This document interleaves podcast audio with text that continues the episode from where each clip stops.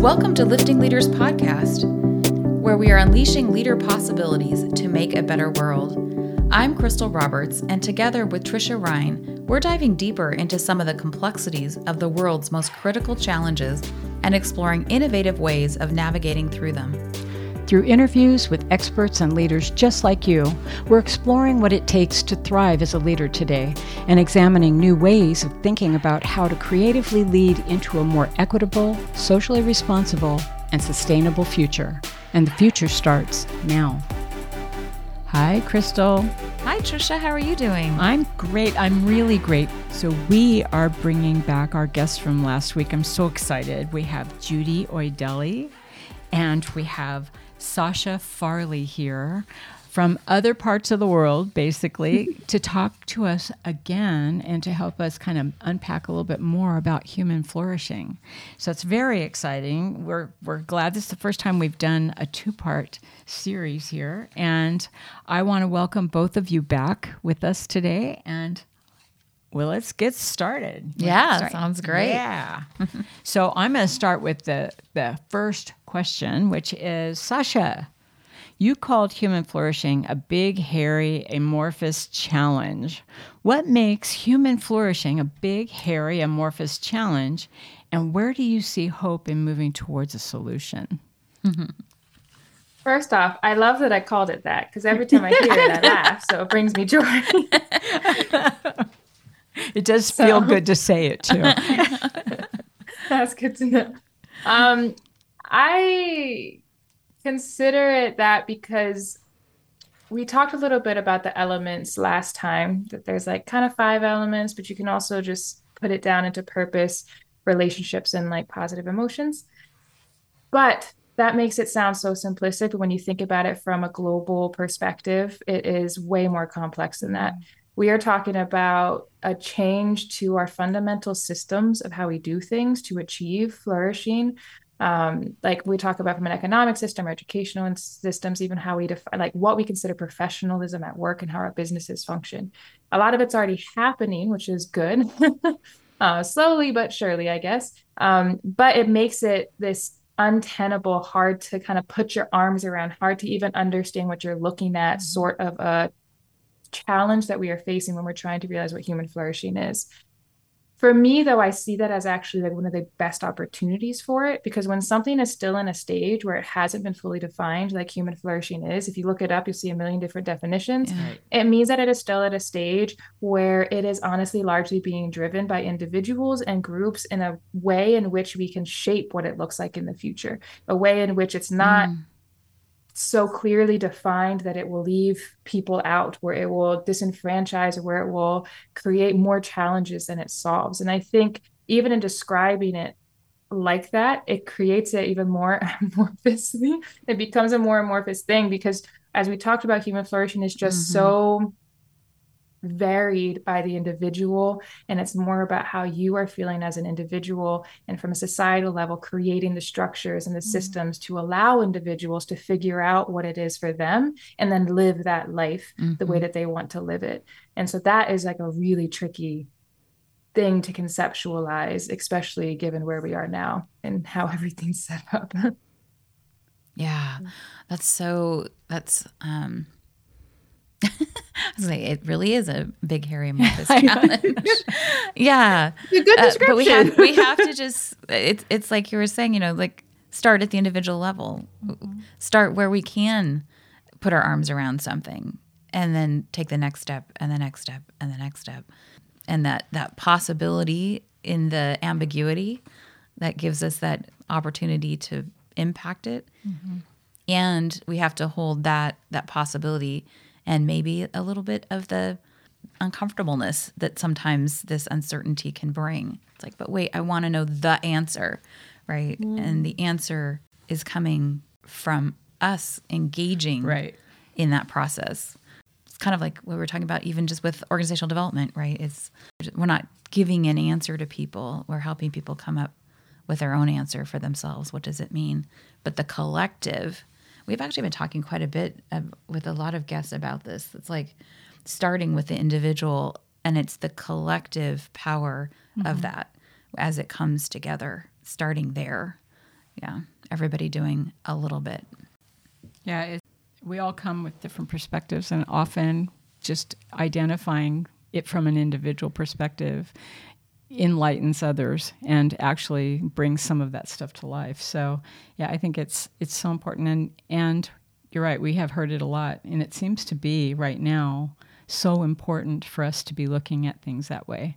You know, a lot of times we do things in a vacuum all by ourselves and it's not getting us anywhere. So, this is this is important. I want to touch back to. I know this is a little off script. That's I never do that though. I never go off script. Just every single episode. um, to kind of where we had left the conversation in the last episode, in episode one, um, around that people experience it differently. People are starting at different places, and that it's important to recognize that when we're looking at flourishing, there's some things that have to be in place before people can flourish. Just some real basics about meeting basic human needs. And so I want to just kind of bring that back into the conversation a little bit. So while we're all individually responsible for our own flourishing, there are certain groups that are starting at a different place. And I think thinking about our responsibility in unpacking that a little bit and and helping to see that maybe we have a responsibility to help others flourish as well, not just focusing on how I flourish. Any thoughts about that? Yeah, it's an interesting conundrum. We do, as individuals, have a responsibility for our own flourishing, but you cannot do it alone. Right. Yeah. The the relationships piece, mm-hmm. and I think like this this connects to a larger thing that I've been observing and learning kind of it, it, especially became really crystal clear to me at the ODN summit where we led the track on human flourishing. In designing all of that, I Sasha, I don't know if you felt this, but I was feeling a huge responsibility. Like, oh no, I have to make sure that this is really good and this is perfect and that by the end of it everyone is walking away with having made progress on flourishing. How am I going to design that? I don't know. I did the, we did the best that we could, but what became so clear once we started the actual summit and we actually brought people together in the room is exactly what you said before. The answer comes from the act of engaging with the question mm-hmm. with other people. So, yes, there are going to be groups, there are going to be individuals who are starting at a different place with flourishing, but the only way to make progress is to connect with other people and engage around the answers to those questions. Um, and then that's where I think that even if you you as an individual you're starting at a very different place like you have many different privileges that other people don't have when it comes to basic needs or flourishing engaging with that question not necessarily on their behalf because they don't really need you to do it on their behalf. They yeah. have full agency and power to solve their own problems. Yeah. But to engage with that hard question, mm-hmm. um, engage with somebody else's uh, current state with humility, with um, with a way that honors where they are and trusting that they know where they are and that they are going to be able to understand and tell you what they need yeah. You don't need to prescribe it to them. You don't mm-hmm. need to solve the problem for them, perchance, yeah. but be with them and support them in solving the problem. Yeah. I think that is the that's kind of like my perspective on that piece of it. And like this idea of like Sasha, this big, hairy, amorphous challenge, it can feel so overwhelming when we think about all the things that are needed if we want to create human flourishing at a societal level. But the experience at the ODN summit, where we brought together, I think it was about 75 people who accepted the invitation to engage with the question of how do we create human yeah. flourishing at a societal level. My God, it was transformational for me, I can say, because like all of that like anxiety and worry and how are we like that that fear of i don't know how we're going to solve this went away. There were mm. 75 people who were engaging in that question and approaching it from all different perspectives and levels and different aspects of human flourishing that they were curious they had motivation and passion and interest around. Being in that room was a real experience of oh if we can do more of this bring people together more in this way have people accept the sincere invitation to let's come together and try and work on this i have no worries that it's going to be completely possible, completely within our capability as a society to actually create what we want to see in the world, mm-hmm. which is everyone flourishing. Yeah. I think also one of the interesting parts is the ODN Summit actually, uh, we ended with six to eight different small places they wanted to tackle that they moved on and continued to move on um, after the conference. So, like, again, it's not on each of us, it's not on Judy to then solve the problem and then do the work to fix the yeah. problem. It's on everybody to do pieces of it. Mm-hmm. One of the other things that I want to mention before we move on, because I think it's a really important piece about this, especially with the question that you had, right? About some people don't have some of the basics to be able to even be thinking about flourishing one pattern that comes up a lot around it is it's like, okay, well, if I want to help other people flourish, I'm, I'm going to ask them what they need from me. Yeah. But it's important to recognize that the asking about things that people should have but don't because of structural or mm-hmm. systemic issues is actually inducing pain and is actually mm. making people sit in hard truths that it might not actually be helping in the way that people think it is. And so one of the things I just want to kind of also put out there is there has been a lot of conversation about this stuff already. And most of the time, your question has probably already been answered by that very population themselves in some way, shape, or form. Yeah. And so, like, instead of just thinking the solution or the help to help fill these gaps is having more conversations. It's really this drive to help try to move to mm-hmm. action, suggest actual actions, and then check if those actions will actually help the people you're trying to achieve instead mm-hmm. of putting all of the burden on them to identify their own challenges and identifying their own solutions and shape and design everything.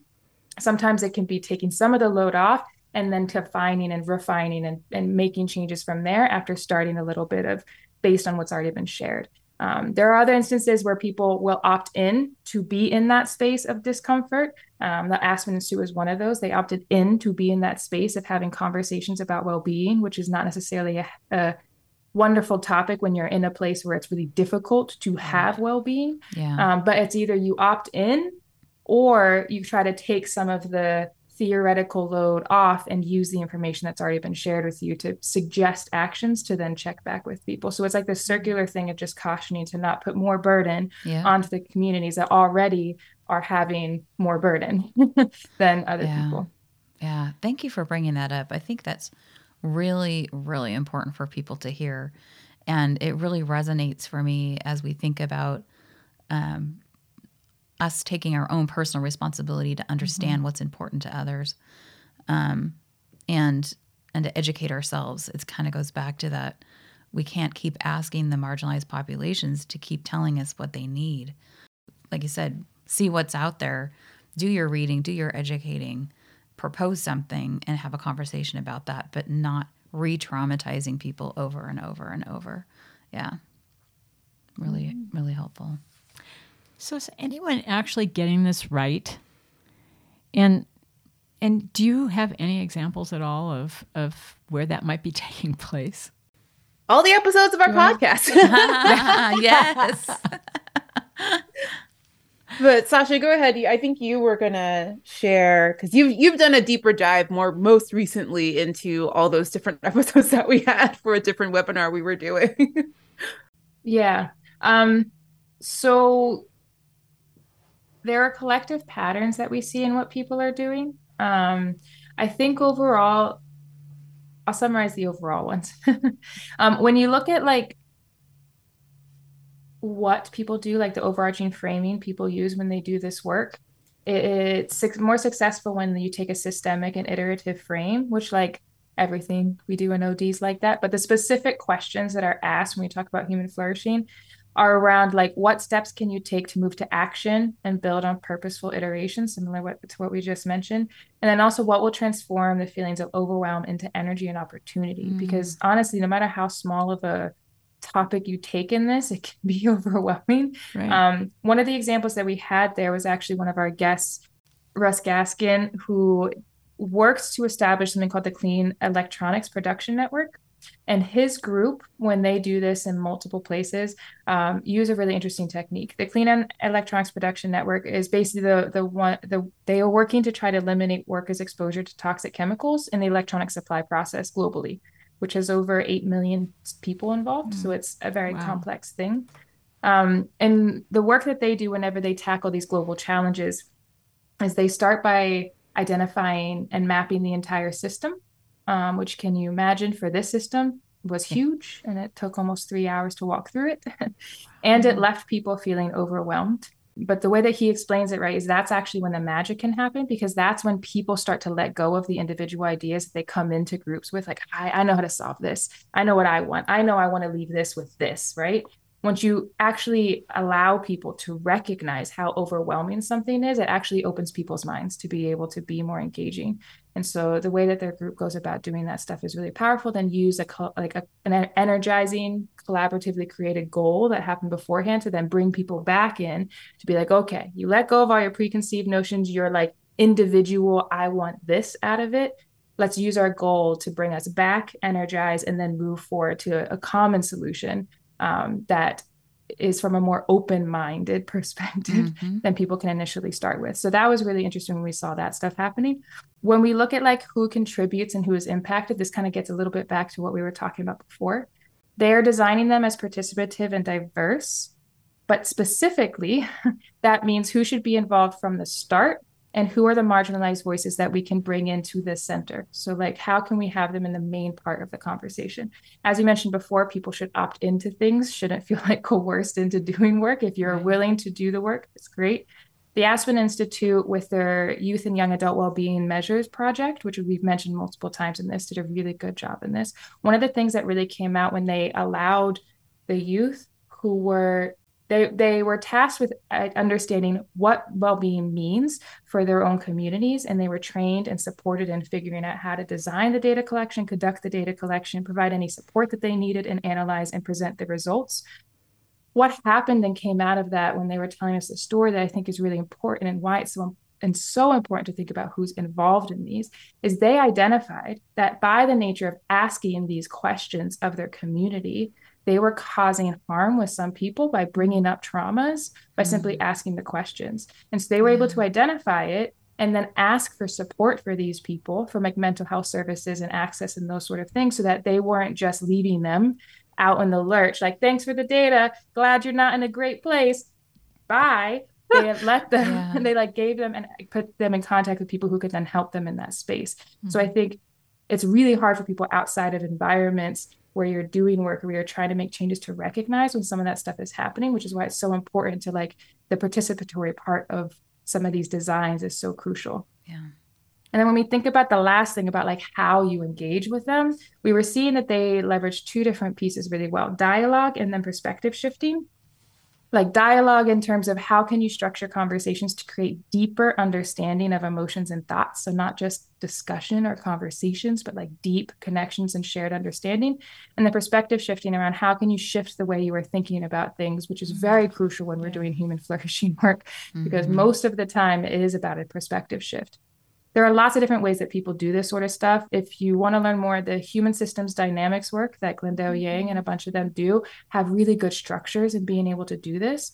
Um, one of the big things that I think is really helpful is they have this concept that helps address when you get into positions where you have paradoxes, which happen a lot in human flourishing. One example that they kind of shared with us was there was this group, this think tank that was created because they saw the globe was going to be changing in a massive way and they wanted to prepare for it. So they asked themselves the very typical questions, right? Like, what are we currently doing? Where do we want to be? What are the gaps? And then how do we address them and get to where we want to go? And they got stuck in the action planning like everybody does because they were stuck in these big paradoxes of like, we want to work and respect the laws, but we also think some of the laws are unjust We want to address things from a global perspective, but we also want to respect and understand the importance of the individual perspectives that are involved. And so they were getting stuck. They're like, how do you do both of these things? And the structured tool that human systems dynamic uses for this is not asking either or or even both and, but asking the question of which one, how much, and when mm. um, which is a really helpful tool to kind of show they can both be true at the same time, but they might not be the both of them might not be the most important right now. And so focus on one first, figure out what you want to do around that. Not saying you're never going to look at the other one, but then later, when the other one becomes more relevant, focus there once you have actions and context and pieces so that's that driving towards action that we talked about before. Mm-hmm. And so there's lots of people who are doing really interesting work here and using very interesting frameworks. And those are like the six elements that we've seen that are really common across all of them. So everybody needs to pause their their listening and go back and re-listen to that one yes. about three times. I know I'm going to. That was fantastic. It was chock full of really good stuff. Thank Gems. you for sharing that. Yeah. That was great. Yeah, it definitely it it maps it out so much better. I think we, you know, I I don't even think that far into it at this point because I'm still learning, right? But mm-hmm. this is very insightful. I mm-hmm. think that um, please, listeners, go back and listen to this part again. This was really good. And we are going to uh, be grabbing some major gems out of this part. Yeah, for sure. Um, and I love the just that reiteration of sometimes to get out of feeling overwhelmed, it's taking an action. So don't stay stuck there. I think that's what I was right. hearing you say. Don't stay stuck in the overwhelm. Just pick something which seems to be the most urgent or the the thing that you want to prioritize first and be okay with putting the other stuff to the side for the moment, recognizing you, you can go back to it at any time, but take some action, start moving and that will help lead you out of the overwhelm. Yeah, that was really cool. And you know, it's funny. That's so foundational. We we think that that should be pretty easy to do, but when we're stuck, we're stuck and we cannot see past that moment you know we're completely blind to whatever else is our our our scope becomes so narrow that we can't see the mm-hmm. possibilities outside of that and so yeah that is just really important to mm-hmm. to just take a step right just do one thing pick one thing yeah so, as you study and talk about human flourishing, uh, you've been doing that now for several years. What surprises you right now?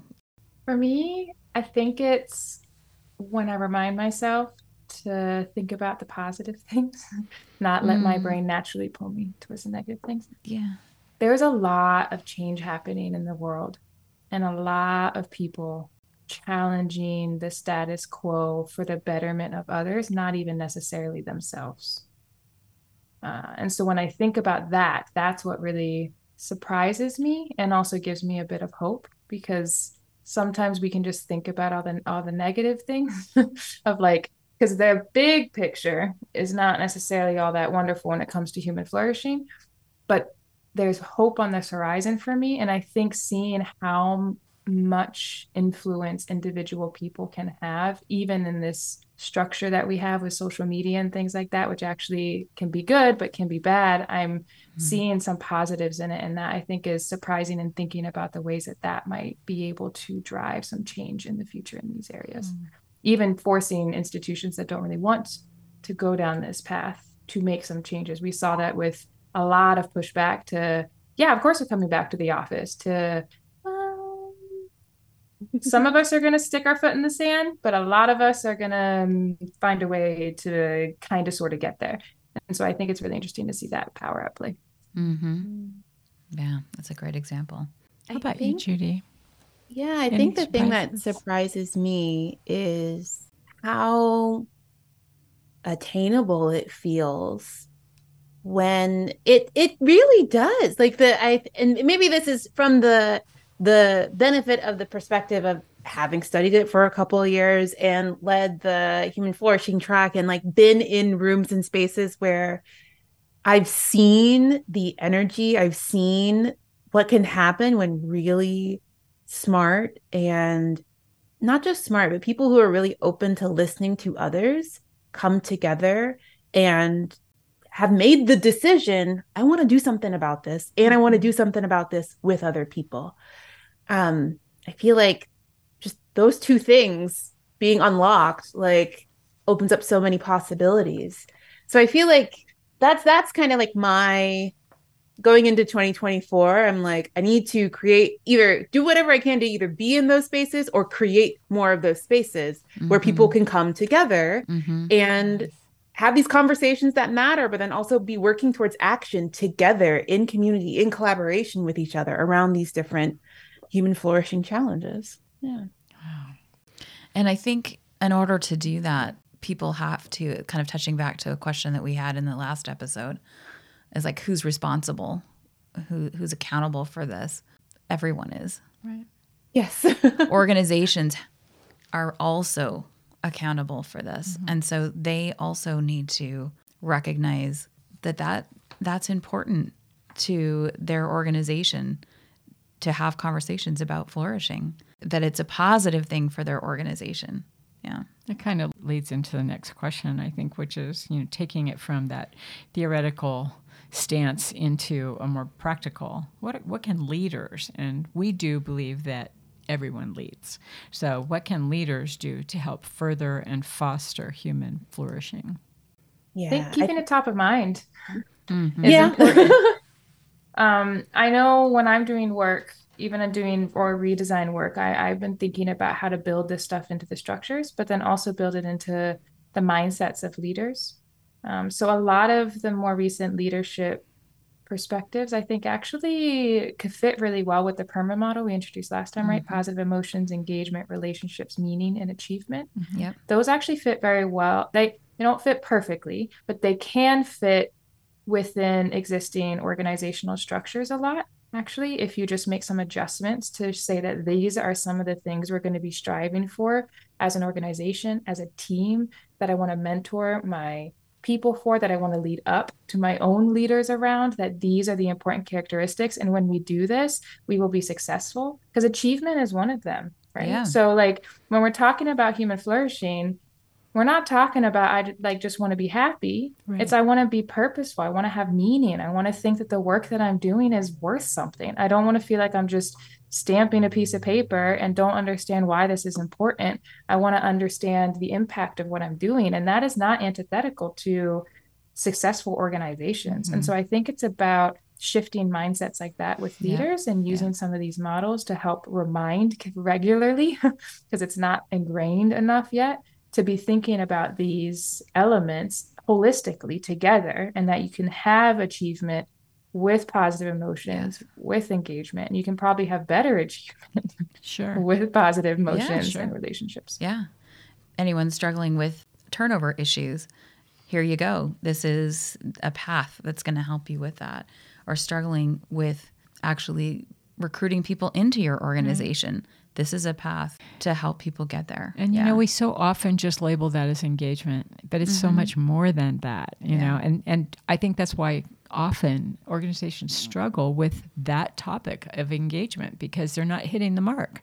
They're they're hitting a piece of it. So this is to me mm-hmm. this is goes uh, many steps beyond simple engagement in an organization and i work with engagement a lot so i know this is so that's i'm like taking copious notes because i really i really want to see if we can shift that that focus from simple engagement based on 62 questions, right, to mm-hmm. um, something that is much more meaningful and much more intentional. For anybody who's listening who has engagement as something that they deal with, they, you might want to consider rethinking that, you know, and, and seeing if your leadership might be open to entertaining a different way of looking at flourishing. Yeah. The only other thing I'll add is you, and this has come from like engaging around this topic with leaders and like teams and just other individuals in like workplace settings and and introducing this to them i think a really important thing to remember is you have to be it while you build it mm. so and I'm not gonna pretend like oh, and that's the easiest part of it. That's actually no. the hardest part of it. yeah. So if we're like for like like the original question, Kristal was like for leaders, like what are some like practical, actionable things that they can do? Start there. You have to be it while you're trying to build it. If you're trying to create or foster more human flourishing in your organization, you have to be doing that for yourself mm-hmm. in your mm-hmm. own life as well.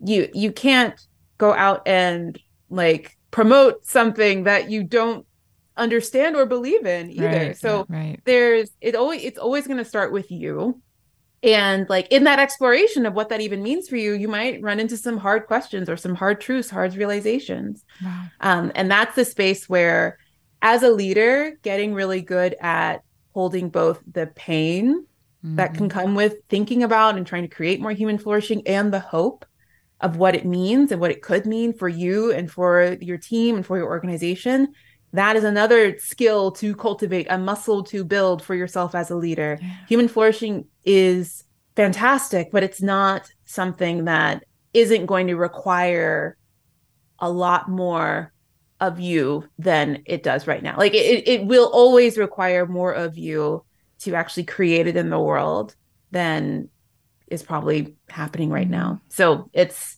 it's a worthy goal to stretch your muscles around yeah. and it's going to really require some good old stretching. Yeah i you know i love that because it, it is really providing an example. It's being that point of reference for people to see what it what it looks like too. If you're not mm-hmm. there to live it with them how do you ever expect it to be sustainable right? So yeah. such an important point. Yeah so, we've dedicated two episodes to this really important topic human flourishing. And we know there's so much more to learn. We could spend 10 more episodes at least, right, on this, but we are going to bring it to close. But I want to give you an opportunity to talk sort of just top line. What do you hope our listeners are taking away from this conversation? I think for me, it's that last thing I just said. You have to beat yeah. it while you build it. Yeah. I think for everyone that put that on a post-it note put it on your your monitor That's like right. i do. Yeah the things i need to remember. I think for me is challenge some of your assumptions i guess or like question where it's coming from. Because a mm. lot of this like we talked about is around changing the way we think about things and the way we've been taught to think about things. Like our education systems from the industrial age it taught us to work in factories and that's not really where we work anymore and that's yeah. not really conducive to human flourishing so challenging challenging things is the way to kind of get to to human flourishing to rethink and reshape your perspectives be comfortable with the discomfort mm-hmm. yeah. get comfortable yeah. with it yep love that so, if listeners would like to learn more about this area or this topic, are there a few resources that you might be able to provide us with that you believe would be most beneficial and a really good place for people to start? I think one place to start would be checking. Hmm, I know I kind of like docked it a little bit earlier, maybe in the previous episode, but the Harvard Human Flourishing Program, they have a lot of resources um, on their website and they have they have done uh, there's a research study that they have done and produced. Um, and they have even a little quiz that you can take if you want to check in on your own flourishing using their kind of framework. Wow. Okay. Um, I would recommend checking that out. Um, eventually, be on the lookout in 2024. Sasha and I might be writing an article about this. Yay! Nice. I'm seeing it on a recorded we platform, so we one. have to. it's going to happen. Yeah, yeah, yeah. And you've got some great stuff on your podcast as well. Yeah. Yes, mm-hmm. and check out our podcast and some of the previous episodes that we've done. Another yeah, to see examples. Framing. That's transformation. Yeah, another good horizon. Is, sorry, I was trying to say the the title of it, Transformation Horizon. Right? Is that right? Yeah. Yes. Yep. Yep. It's on all the major yeah. platforms. Yeah. Mm-hmm. Mm-hmm. Go ahead. Another Sasha. good resource for people who do a lot of work in workplaces, which I know a lot of the leaders who listen to you guys' podcast do, um, is the Surgeon General created a framework for workplace mental health and well-being. Um, mental health and well-being is a piece of human flourishing. As we talked about it's not all of it but it actually includes a good amount of the elements that are relevant for it and from a workplace perspective. And sometimes leaders it's important to have a official document to yeah. help with some conversations so uh, that might be a helpful resource as well to review. Great. Thank you. Yes great. we'll we'll put um, links on our episode. Thank you for that. We will. Yeah.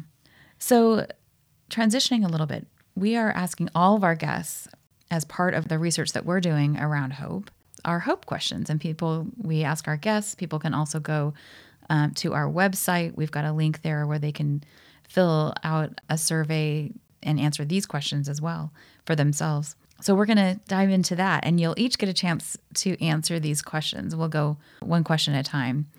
So whoever wants to start first where do you see signs of hope in the world today? Sasha pointed at me. Um, where do I see signs of hope in the world today? I think with all of my clients. Mm. Honestly, even though, I mean, like, if you're calling me, it's probably because you're in a dysfunctional organization and you don't know what to do to like fix it or, or even like what should be the next step. But, and with all of that, every single organization that I've worked with, especially this past year, but even even over the past 10 years I see so many signs of hope because I'm I'm whenever I go in I'm always amazed by how much people care about mm. each other, yeah. care about the work and the impact that they're doing. And that's why they're calling in someone mm. for like a Hail Mary, help us. We don't know what's going on here. And we know that this isn't working and we want something else. So I think like that always even though there's always a lot of challenges and problems that they're dealing with and leaders are seeing and they're dealing with themselves they they want to create more human flourishing they want to create more flourishing either through the impact of what the organization does or usually also in the way that they're doing the work together that human desire for good and fruitful and energizing collaboration mm-hmm. is incredibly energizing for me Mm. Um, hope for me comes from similar to Judy, the people that I work with and the people that I talk to. It's just the individual hope that I think each of us still has, regardless of what's happening, even when we're tired and exhausted and overwhelmed. Um, there still is a kernel of wanting things to be better and wanting to do work to make it better. Um, and I think that's really where the hope is in this, because as long as we have that, there is always yeah. going to be hope that something can be changing. Yeah, love that. Yeah. So, how do you sustain hope for yourself? Doing the podcast. ah, very good.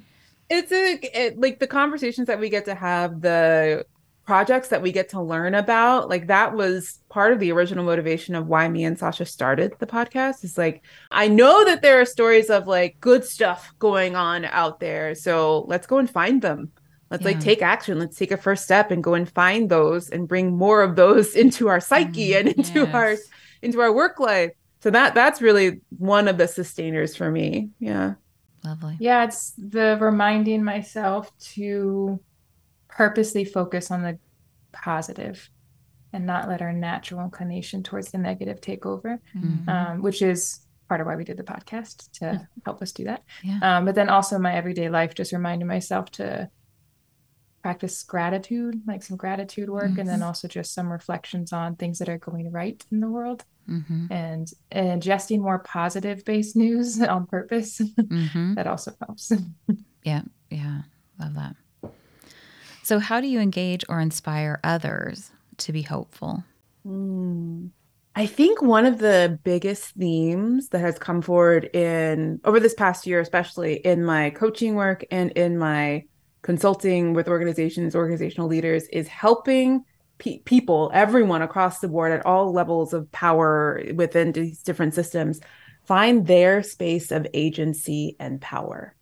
And whether that's through a coaching conversation where we're exploring, okay, this is the crappy situation that you're mm-hmm. dealing with or that you have to deal with but where is your agency and power in that and that helps people feel grounded. It helps them feel mm-hmm. more hopeful that something that they can do something about a really challenging situation or um, aspect of just trying to be human that can be really hard.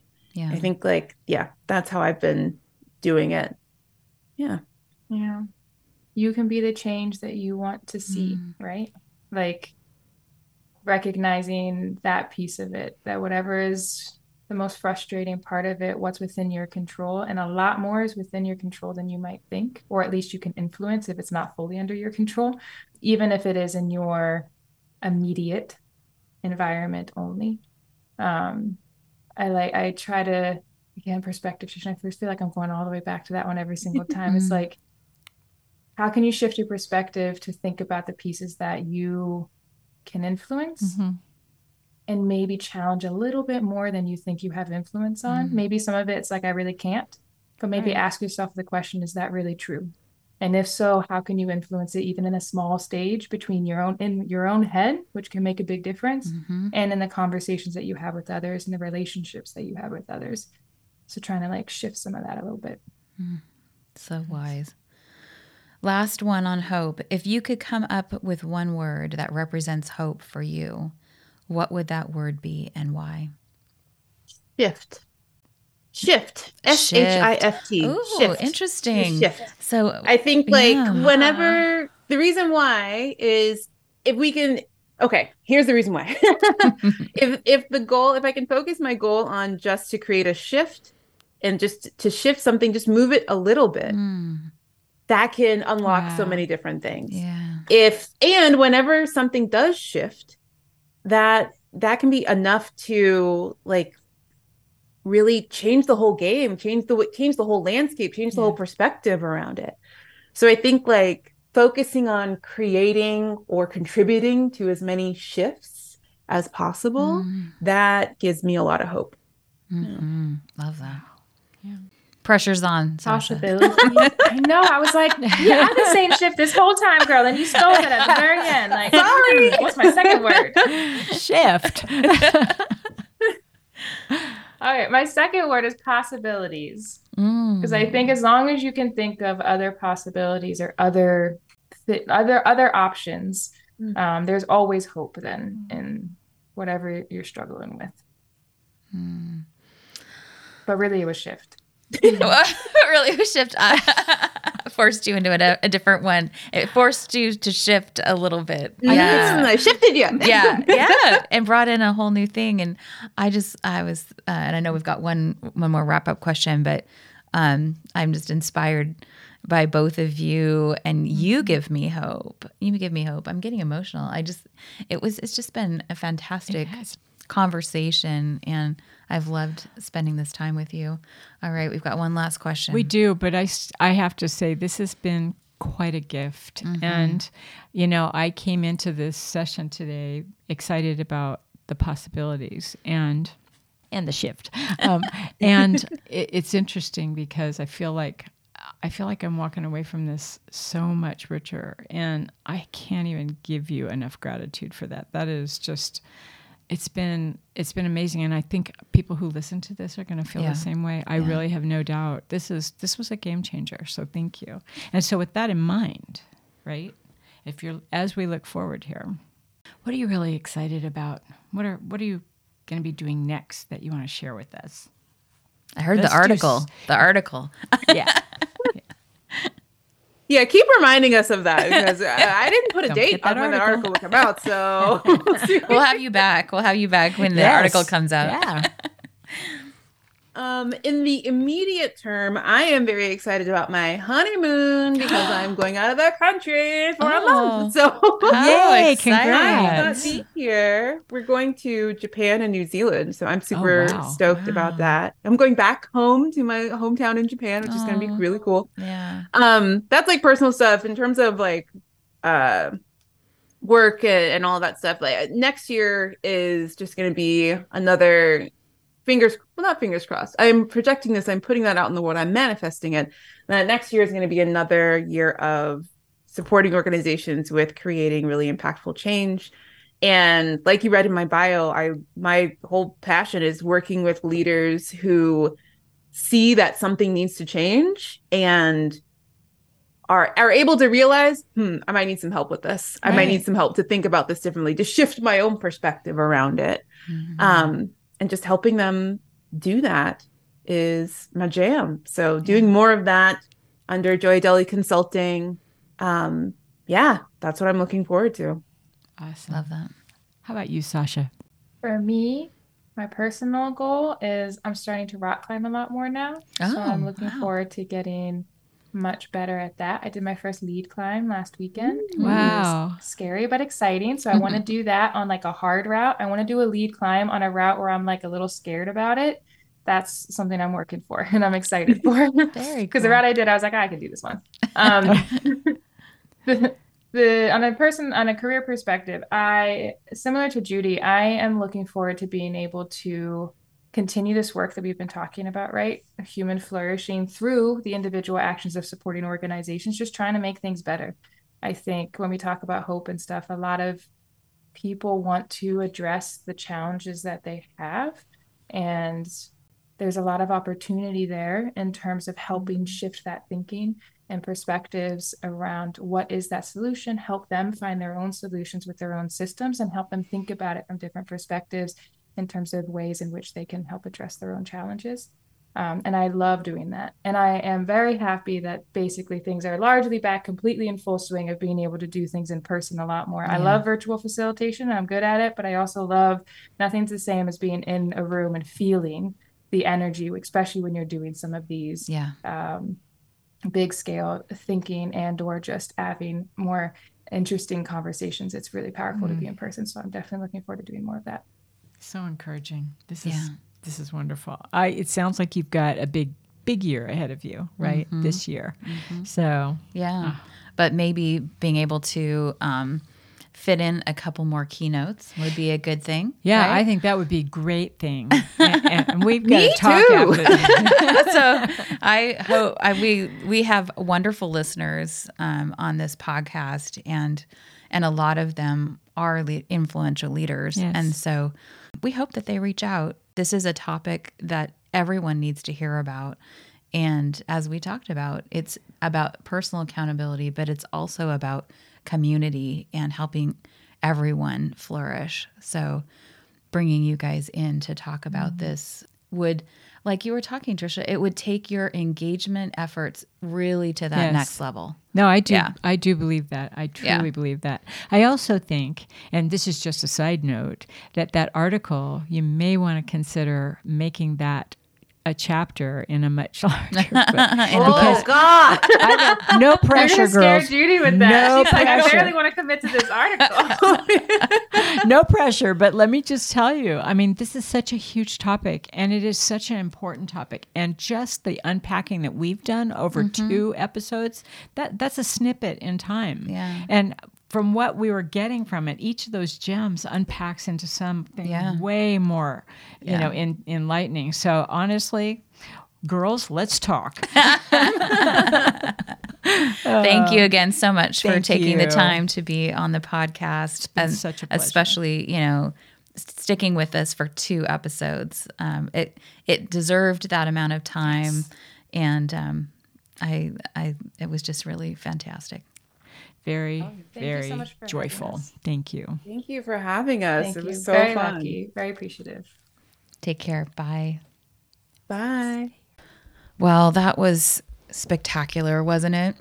It really was. I'm almost blown away. I Yeah. mean, this is, you know, for an OD practitioner, this is like being in a candy store. You know, it's like, oh my word, which jar am I going to put my hand in? Because there was so much there that it was quite.